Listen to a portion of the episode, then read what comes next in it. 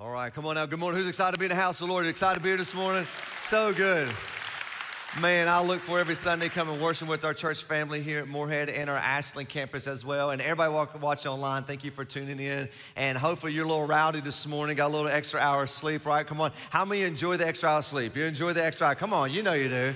How many can't stand it gets dark like at three o'clock? Come on, that's bad too, right? So it's kind of a trade off. It's okay, I guess, for a season, right? You can enjoy the cold weather and stay in and uh, watch some movies, get some cookies. That's what I always do. That's my favorite thing. When it gets cold, is you know stay in or get some soup. Like this is soup season. Everybody's making soups, and so anyway, it's uh, just good to be here to worship with our church family. Get your Bibles. Go to Revelation chapter two. Uh, if you've been visiting with us, it's first time, first time in a long time. We're in this series going through the seven churches uh, in the book of Revelation. And so uh, uh, you, they don't build on each other, but if you've missed any, I would encourage you to go back and watch those uh, because you could get the whole context. A lot of people want to stay away from the book of Revelation because a lot of imagery and thoughts, and there's some you know, things up for debate. And, and there are some things that you just may not fully understand and we grasp. Um, but a lot of it we, we can. And so the seven churches are seven real churches that at the time that he wrote to and uh, that John wrote to, and then we can learn so much from them. And hopefully, over the last few weeks,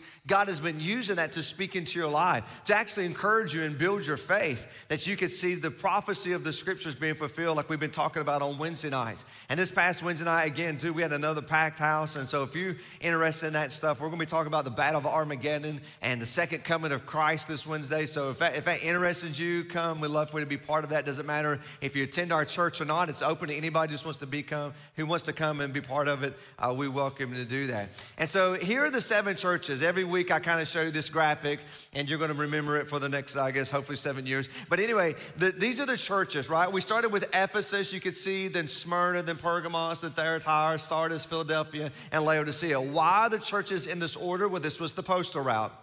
John, when he wrote these letters, he wrote the book of Revelation. Jesus told him what to write. He copied seven of those letters that we least know of, and he sent seven letters to the seven churches. He earmarked them to the messenger or the angel of those church, which in the context, the messenger or the mouthpiece to the church in those cities was the pastor. So you can imagine as the pastor, you get a letter from the Apostle John that was dictated by Jesus. So you're pretty excited about that, right? Jesus wrote me a letter, wrote me a, a, a personal letter to speak to the church, to the people of God in my city. Is that, wouldn't that be amazing? And Jesus does a lot of great things, talks about the good stuff, the good stuff, but he also talks about the bad stuff. And so that's what we've been going through with these churches. These are seven real churches in the time. And, and the last few Sundays, you've, you've kind of had maybe more of a Bible study kind of talk. And that's because it's very important for you get the context to the text. We got to get the background because when we start reading, especially the book of Revelation, when you begin to read some of the imagery and some of the things that are taught there, unless you have a good understanding of the Old Testament, really, the Old Testament. Like, really, when you read the book of Revelation, if you were a, a devout Jew and, and you read the book of all the Old Testament and you skipped the New Testament and you picked up with the book of Revelation, you would like you've never missed a beat so there's so much Old Testament imagery. You're going to see that a little bit today. I wish I had time to jump into every bit of it, but for time's sake, we don't. But hopefully, God will use this to just to encourage you to see and the things that He knows that goes on in with our lives. And so we're going to be talking about the church of Thyatira today. And this church was actually the smallest church out of all of them. It was the smallest city, the smallest church. In fact, some scholars are asked themselves, why would even Jesus write to this city? It was so kind of insignificant in a way. There was nothing, it wasn't like a metropolis. It wasn't on the sea. It wasn't a big, you know, kind of a trade route. It wasn't where people just kind of bypass. You just don't go to Thyatira, right? You had to purposely be heading that way. It was a blue, a blue collar city. It's where people just the working class. If you think about smokestacks, Detroit, Michigan, like, like places like, like in, industries would take place here. A lot of industries all over the place. And so it's kind of like if you drive by and you saw the smoke rise. Yeah, that's the tower over there. They're, they're making something. They are doing something. It was also a military outpost. It guarded Pergamum. Now we talked about Pergamum last week. Now it was a small city, so it couldn't keep the enemy away. But as a way to slow the enemy down so that if someone was coming to attack Pergamum, that they would know that. So it's kind of this military outpost. They had their eyes wide open to see the valley. They were really unprotected. They had no high mountain that they could get on top of or anything. So they're kind of in the open here in the middle of this valley. but they were able to warn Pergamum if someone would come. So in this small town, they had these things called guilds. Now think of guilds as trades, contractors.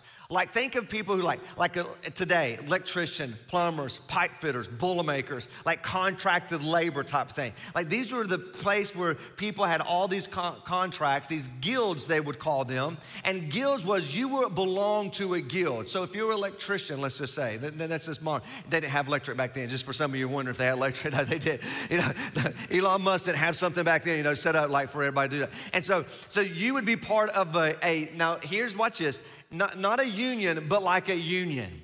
In fact, people believe that unions were birthed out of this movement right here, out of the guilds in Thyatira. So if you're part of a union, you're like, we're part of a union, we're contracted out, we'll go to any place, we'll do anything because we're part of a union, a guild that would send us. So if we were electrician contractor and we were part of this guild, this movement, and someone needed electrician, we would send you electricians.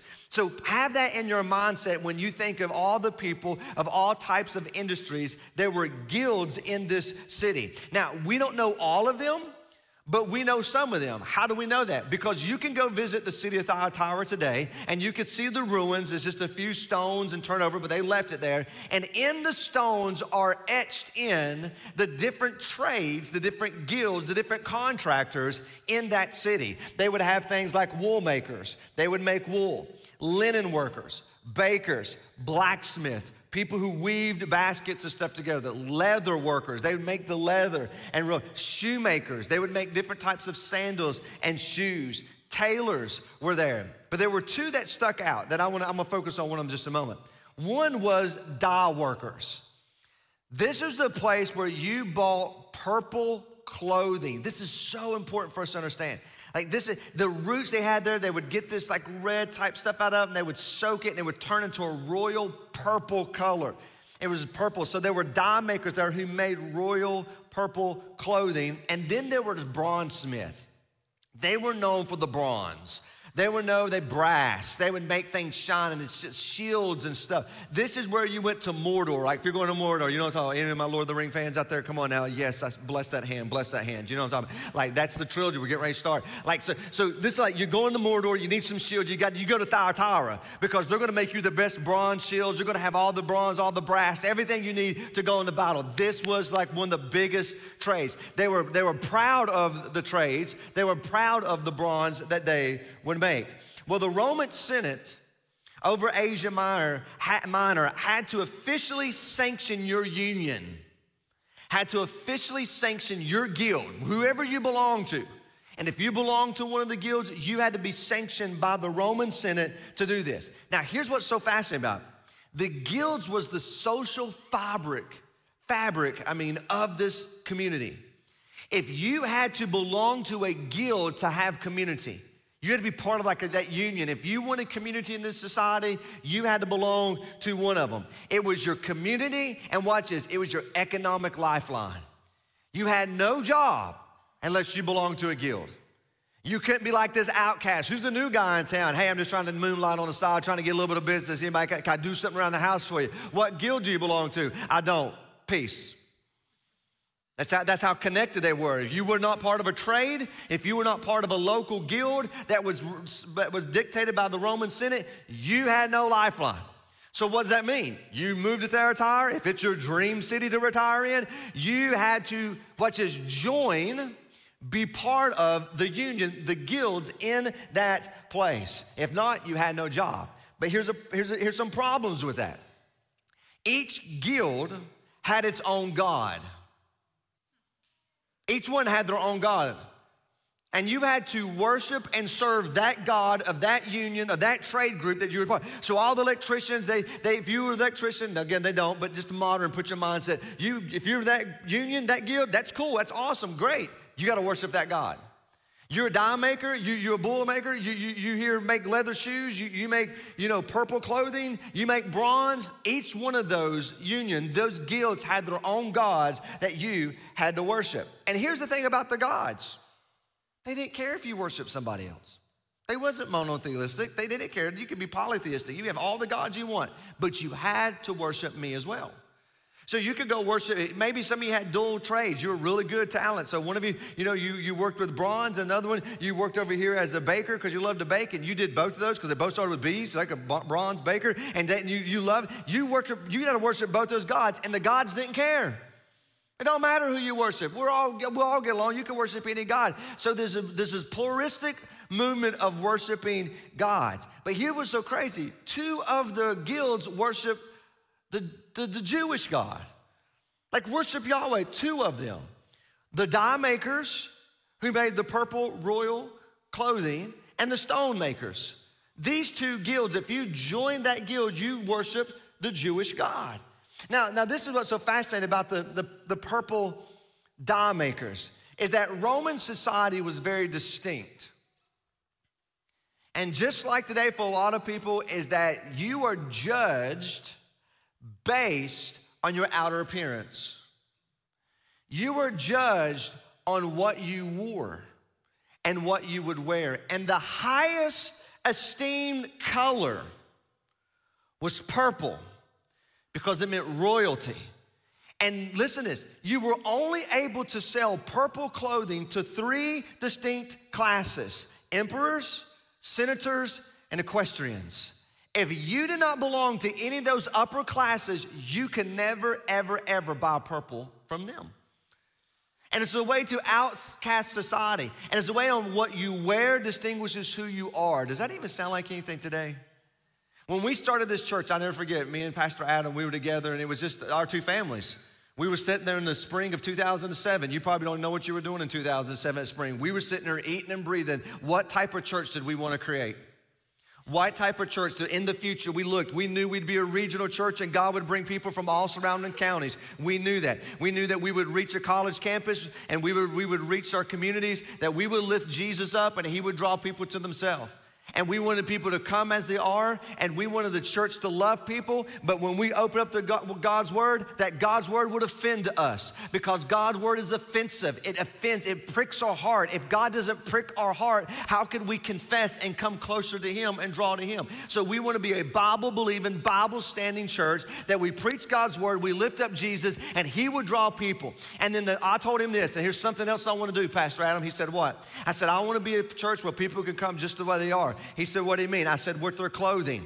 The number one question I get when I ask people, invite them to church, is not what denomination, what Bible translation you are. The number one question is this What do I have to wear? And I, from day one, I went from a suit and tie, the church I pastored before we planted this church, to a church I'm gonna wear jeans and a t-shirt or a sweatshirt. Why? Because I want people just to be normal, just to come with, and no class can be distinct on what you wear, what you have on. See, they've been doing this for 2,000 years. Like forever, this has been around. So it's not like this is like this has been around forever. They will judge you on what you wear. And so Rome monopolized the purple clothing because we were full of senators, emperors, emperors, and equestrians. And if you were not one of them, you could not buy from the purple dye makers. Now, this was also fascinating, connecting the Bible with the Bible. In Acts 16, when, when Paul was, was, was preaching, Dr. Luke, who wrote the book of Acts, gives us insight of, of, a little bit of Thyatira right here. Check this out. On verse 13, it says this, Acts 16. On the Sabbath, when a little, they went a little way outside the city to a riverbank where they thought people would be meeting for prayer. And they sat down with some women who gathered there. One of the women was Lydia from Thyatira, look here, a merchant of expensive purple clothes. Lydia was part of Thyatira's guild that did the purple dye. Now, watch this. She worshiped God because that was the guild God, Yahweh. We worship Him, Jehovah God. But watch this. But as she listened to us, the Lord opened up her heart and she accepted that Jesus is God. She accepted the good news. Now, from that, we don't know, but I will bet you, I'm not a betting man, I don't do trade, draft, draft king, and all that stuff, but I will bet you that Lydia was part of the early church plant that planted in Thyatira. Now, 40 years later, Jesus sends a letter to that city to address because, watch this, she opened up her heart to the gospel, went back to Thyatira, and they planted a church, and the purple dye maker that she's a part of worshiped the Jehovah God. Is that not amazing? So you never see, when you read that, you got to put the whole thing in context. And the Bible goes on and says in verse 15, she and her whole entire family was baptized. Was baptized. And that's what we're doing today. If people want to be baptized, we're ready for that today. So, but here's the problem. Here's the problem. No problem. I got a job, part of a guild. Cool. They want to worship that God. I really don't like that God, but I got to put food on the table. So that's okay. But guess how they worship the gods? All the time, here's what would take place the guilds would get together and they would have what's called a guild feast or a union feast. All the bull boilermakers get here, all the pot fitters get here, all the electricians get here, all the plumbers get here, all the dye makers get here, right? Come all, all, all the bronze makers, they get together, and here's what they got together and they had a feast. This is the way that we build camaraderie. This is the way that we would build fellowship. But this is the way that we would stop working and we would, watch this, worship the God of the guild that we're part of. Now, this is where the problem enters in.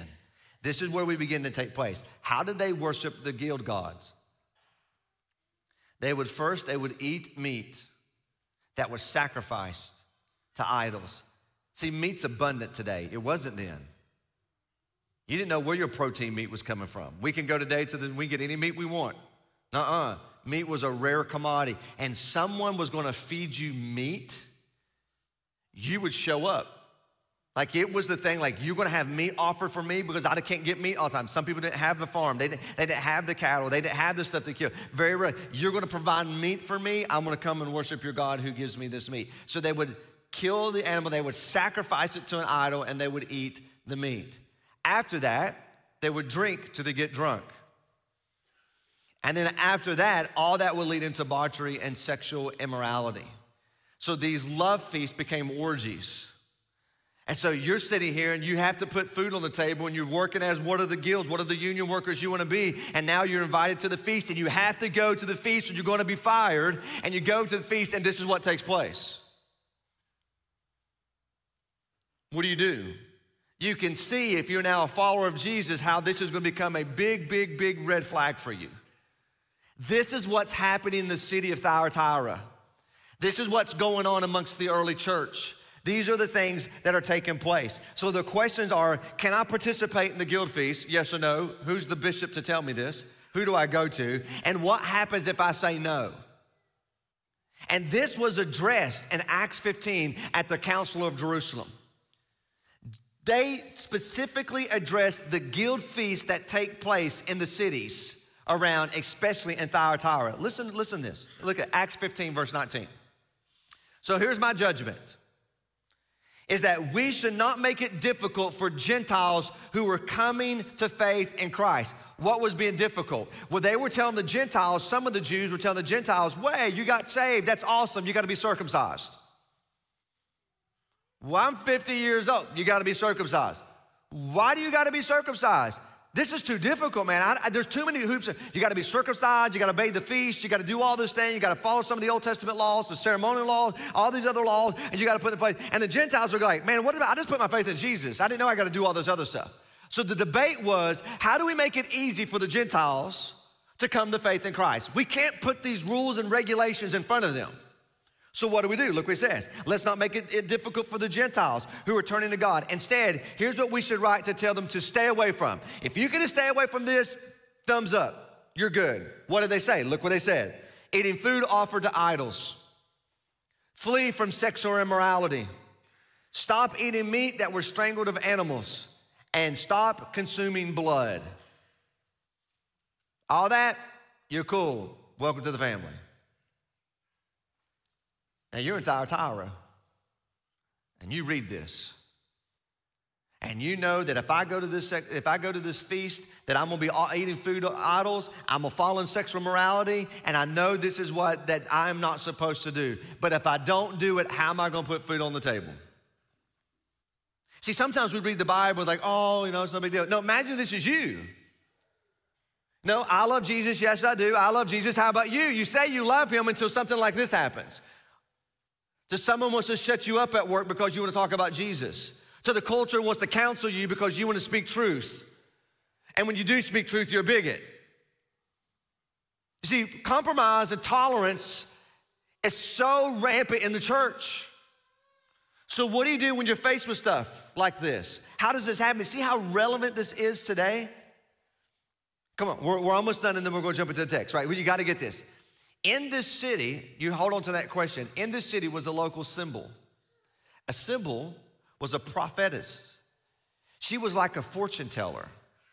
And so people would go to the fortune teller, they would go to the local sibyl, and they would ask their questions. Which she would pull the deep, dark secrets from below. She would pull them from the below, and in a, in a trance, ecstatically, she would speak to you. Well, who's the God of the underworld in the Greek mythology of this time? This is Apollo. So she would get her, she would get her deep, darkest secrets about you from the God of the underworld, from Apollo. So people would go to the Sibyls. They would go to this local prophet. She was a, she called herself a prophet, and they would go to her and they would ask her questions, and she would get into this this trance, and she would speak and prophesy to you. That's very key to know that context and know that's what's going on in this area. And here's the crazy thing: she happened to be Jewish. So there's this local prophet, this lady, who gets in this trance, who can pull out the deep, dark secrets from the underworld, from, the, from Apollo, and speak to you. That's kind of freaky. Like we should have waited and did that for Halloween. You know what I'm saying? That's, that's kind of freaky stuff right there. And so you're sitting here and you're thinking, everyone's going to the local fortune teller.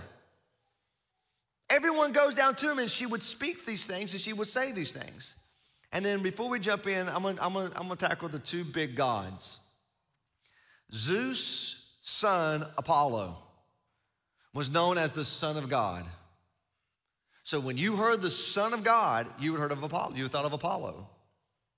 Apollo's in the underworld.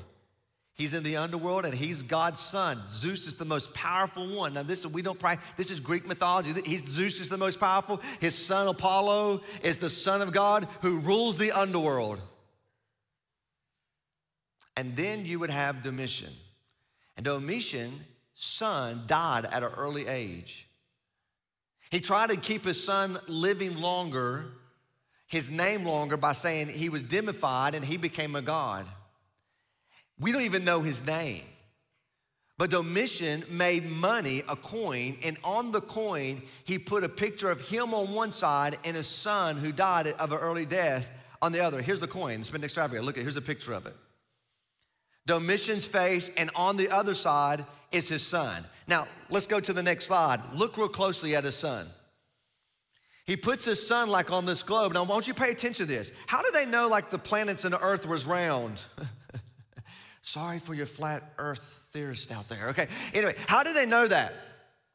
Here's a little baby boy who died at, at a very young age. We don't even know what time, but look what's in his hands the seven stars. You see how this begins to make sense in the context? This little boy is the son of a. He holds the seven stars. Do you notice the little stars on the coin?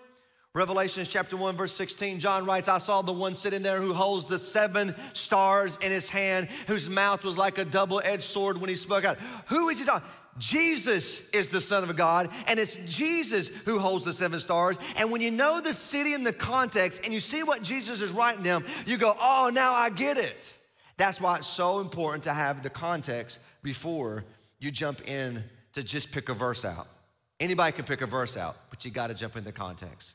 So, with that, y'all ready for the sermon? We only have six minutes and 13 seconds. Come on, we can do this, right? This is now imagine that's the city, that's the world. You're a Christian now. That's the thoughts you have. Can I go to the guild feast? What if I lose my job? What all this stuff? And all of a sudden, you get a knock on the door. The postal hands the bishop the pastor a letter. You open the letter, which is the entire book of Revelation, so you get to read what he wrote to all the other churches as well. But you get to your name. Oh, he wrote, Jesus wrote us a letter. This is so good. Let's read. What does he want to say to the church of Thyatira? This is what he says. This is brilliant. If you know the Old Testament, this is what so all the Jews who were there would have known the Old Testament see this imagery, but the Gentiles who were saved didn't, which forced them to go study the Old Testament and figure out what is he trying to, to get to. This is a brilliant, brilliant move. Look here in verse 18. And to the angel of the church in Thyatira, right, which was the pastor, we believe the messenger, according to the context given to the, the mouthpiece there, to the church, look what he says the Son of God, the Son of God who has eyes. Nowhere in the whole book of Revelation does Jesus call the Son of God. He only says it to the city who says Apollo is the Son of God. Oh, Domitian's son is the Son of God. No, no, no. I am the Son of God. See, when you see that, the first words out of his mouth is, I am the Son of God. Smyrna says, No, we want to be first, we want to be last. Jesus No, I'm the first and the last. Pergamos says, We have the sword. No, no, Jesus says, I have the sword. Thyatira says, We have the city of the Son of God. Jesus says, I am the Son of God. The only place in the, only place in the entire book of Revelation, Jesus says it. It's to this city right here. I am the Son of God. His eyes are like a flame of fire, and his feet are like burnished bronze. Oh, you're a bronze maker? That's going to speak to you. Why? Because this was known for the bronze and the smokestacks that they see, the, the fire that they would have to, to make the shields and the stuff, and you would see it coming from miles away. You think that you haven't, listen, my shoes are bronze. Jesus is speaking right into the culture, right into their language. And he quotes here, we can see here from Psalms chapter 2. If you're taking notes, I got to go fast, so I'm going to speed up here and I'm going to leave some stuff out. And Daniel chapter 10, he speaks of these two imagery. If you're taking notes, Psalms 2, 7, Daniel 10, 6, he combines those when he writes that. Look what he says in verse 19. I know your deeds. Uh oh. Please let that, I mean, if you don't hear anything else, don't miss that. God knows everything about you. He knows the thoughts you have before you even think them. He knows every private thing about you. You may fake your spouse out, you may fake your boss out, you may fake people out, you will never fake God. He knows everything. And watch this, and He still loves you. I know your deeds. Look, your faith, your love, your service, your perseverance, and the deeds at last are greater than at first. Is that amazing? You see how they progress? The first church didn't have no love. Ephesus, they lost their first love. Now you got love and you got faith and you've got service, and boy, you know how to persevere in the trial. And watch this the things you used to do, you even do better now and you do more of. The deeds you used to do were least, but now they're great. You are getting better, better, better way to go. So, so far, so good. then verse 20 happens. But, don't we hate those? But, but what? But I have this against you, okay? What do you have against the church of Thyatira? Look what he says you tolerate the woman Jezebel. Jezebel, who calls herself a prophetess. And she teaches and leads my bondservants astray so they will commit sexual immorality and eat things sacrificed to idols.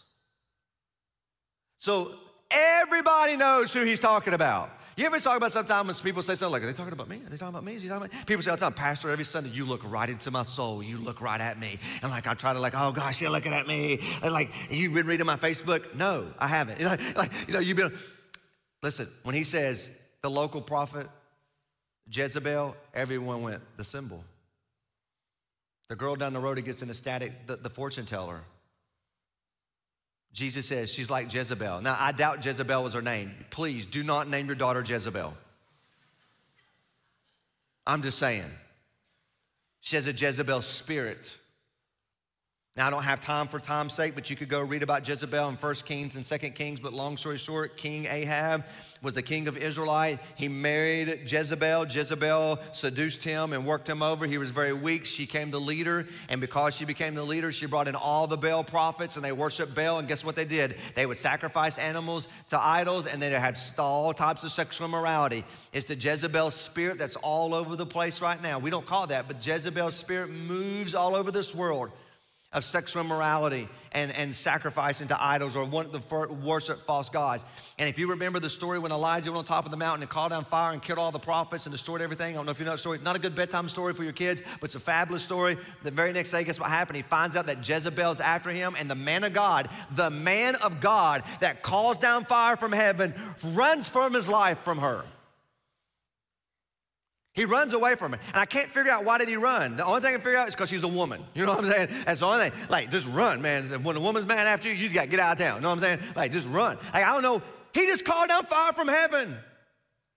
He's still blowing smoke off his finger, man. You know what I'm saying?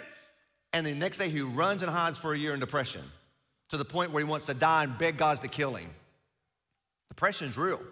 Even the prophet, the greatest prophet Elijah, had it. It's a crazy story. You should read it. But he's saying, listen, this woman, this sibyl, has the spirit of Jezebel on her, and she's leading my people, my church, my people away in sexual morality and eating uh, meat sacrificed to idols. But then, verse 21, Look what God said. I gave her time to repent. Do you see the graciousness of God?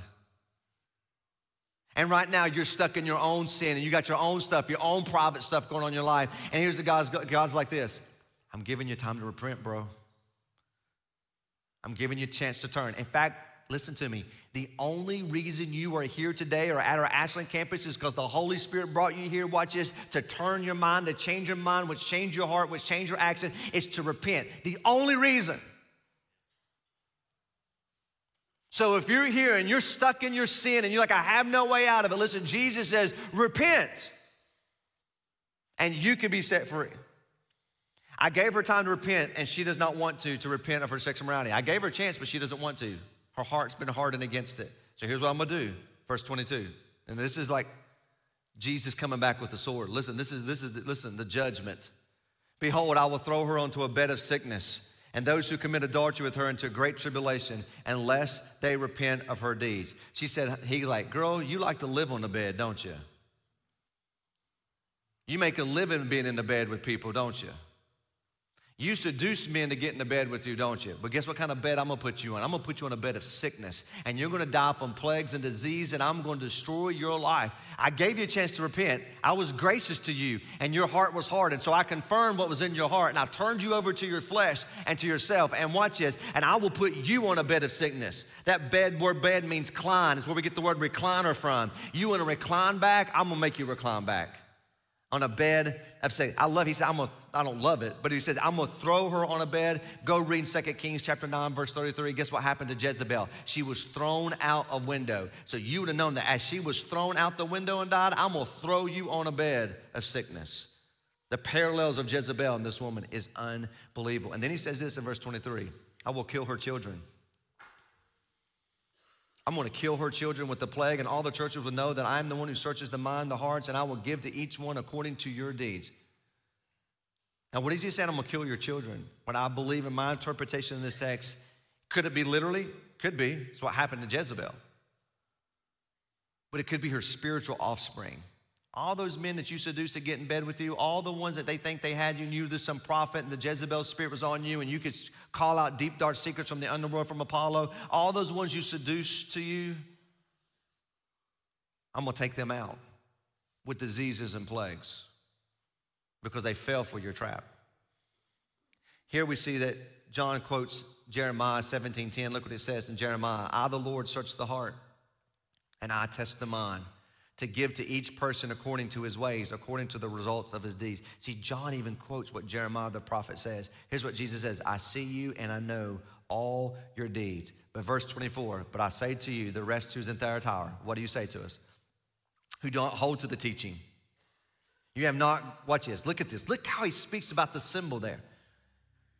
Who do not hold to this teaching, who have not known the deep things of Satan. Now, this is where he's connecting Satan to Apollo. Because as believers, we know Satan rules the underworld, but the Greek mythology, you thought Apollo did the underworld. Wait, wait, watch this. You think you know the deep, dark secrets of Satan, of Apollo, of the depths? You think she can bring those up to you as they call them? Look at, look at the parent, as they call them. He says, I will place no other burden on you. So, nevertheless, verse 25, what you have, what do you have? Watch this. Hold firmly until I come. And the one who overcomes is the one who keeps my deeds until the end. And I will give him authority over the nations. That would speak to this little town. Authority, we have no authority. We're Thyatira. We're the smallest, and anybody can take us over. No, no, no. Hang tight. I will give you authority over the nations, and he shall rule them with a rod of iron. See this Old Testament language? and he shall rule him with a rod of iron. And as the vessels of the potter are shattered, I also have received authority from my Father. Again, he quotes Psalms chapter 2, verse 8 through 9. And then he says, I will give him the morning star. And it stops. You know what this church was known for? It's the tolerant church. It tolerated this Jezebel prophet, tolerated the sin. See it, recognize it, but I'm to turn and look the other way. And we live in a world that's all sins all around us. And you're like, the people who preach tolerance are the most intolerant people. Because when you don't believe what they believe, then you're a bigot and all these other names and you're canceled and you're so intolerant.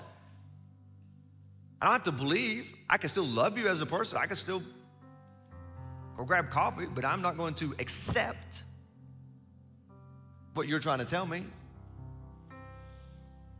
So we live in a tolerant right age. And so we can't speak for the, everything around us, but let me go to here's a question. What sin are you tolerating in your life? What sin are you turning the blind eye to? What sin's like, I just is what it is, this is what I do. It's just kind of, hey, you know, I gave it a name. It's like a pet, it's always here. I, I realize I can't ever get rid of it, so I'm just gonna take it around with me. Kind of like your student loans, you know what I'm saying? Like it's always gonna be there.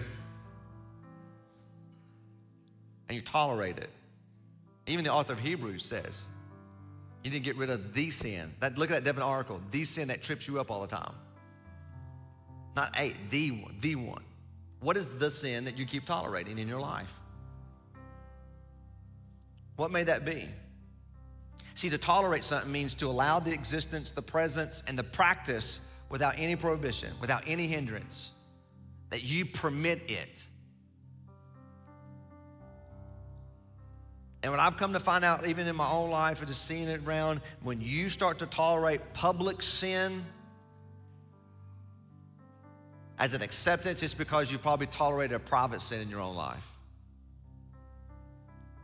And it don't ever start big, it starts small, very small. It's just that one drink. It's just that one click on a computer. It's that one extra video. It's that one extra flirt at work. At one walk by. It's that one movie. Just, that's just a movie. It's no big deal. Yeah, it's got nudity and profanity and all that stuff. I tell my boys all the time, son, you don't want you watching that stuff. Come on, Dad, I love it. It's PG 13. I know, but I looked it up and it says the F word 50,000 times and all this stuff in it. Dad, why you gotta be like this, Dad? I hear it all the time at school. I hear it more at school. I said, I know.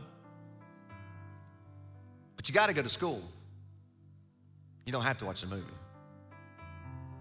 Choose wisely, son. Just, just one step.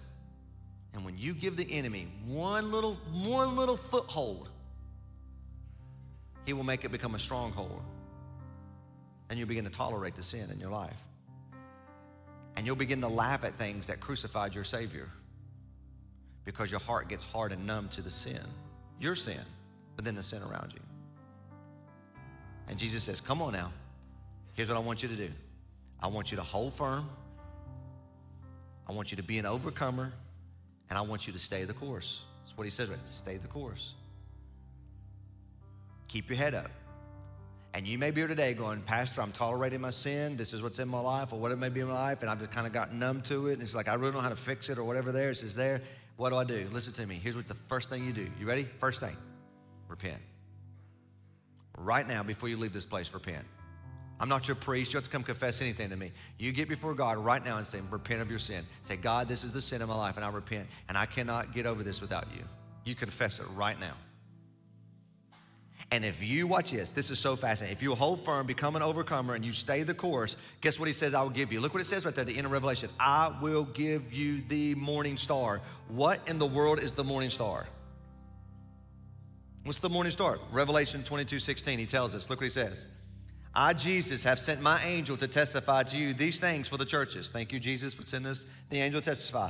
Because I am the root of the descendant of David, and I am, what is, the bright and morning star. Do you know what we get? Jesus said, I'll give you myself. You get all of me.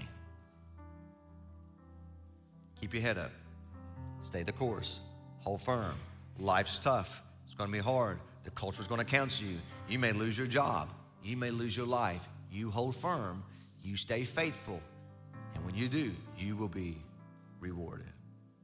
I'm going to ask you just to bow your heads just for a moment.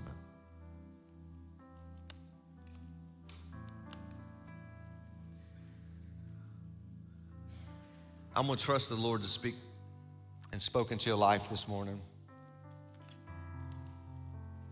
And if there's any sin that you're tolerating in your life, like the church of Thyatira was tolerating this Jezebel spirit, this prophetess who's listened to her, I'm to ask you to do exactly what Jesus said to do repent.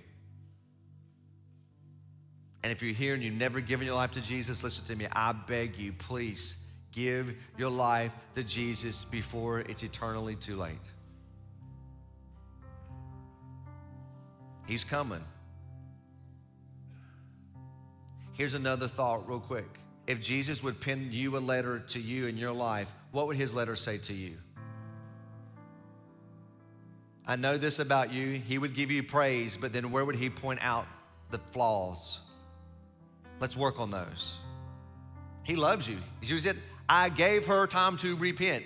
He is gracious, or you wouldn't even be here. That's how much he loves you. Father, thank you so much for your love and your grace and your mercy this morning. Thank you for how relevant your word is, even 2,000 years later, it still speaks to our heart. We hope and pray, God, that you would move in our midst, draw us to yourself. Please don't let the enemy come and snatch the seed that's been planted in our hearts this morning. And may we always give you, who hold the seven stars in your hand, who's the first and the last, the Alpha, the Omega, the beginning and the end, the double edged swords, Lord, the one who speaks truth, who is the Son of God. We ask this in your name. Amen.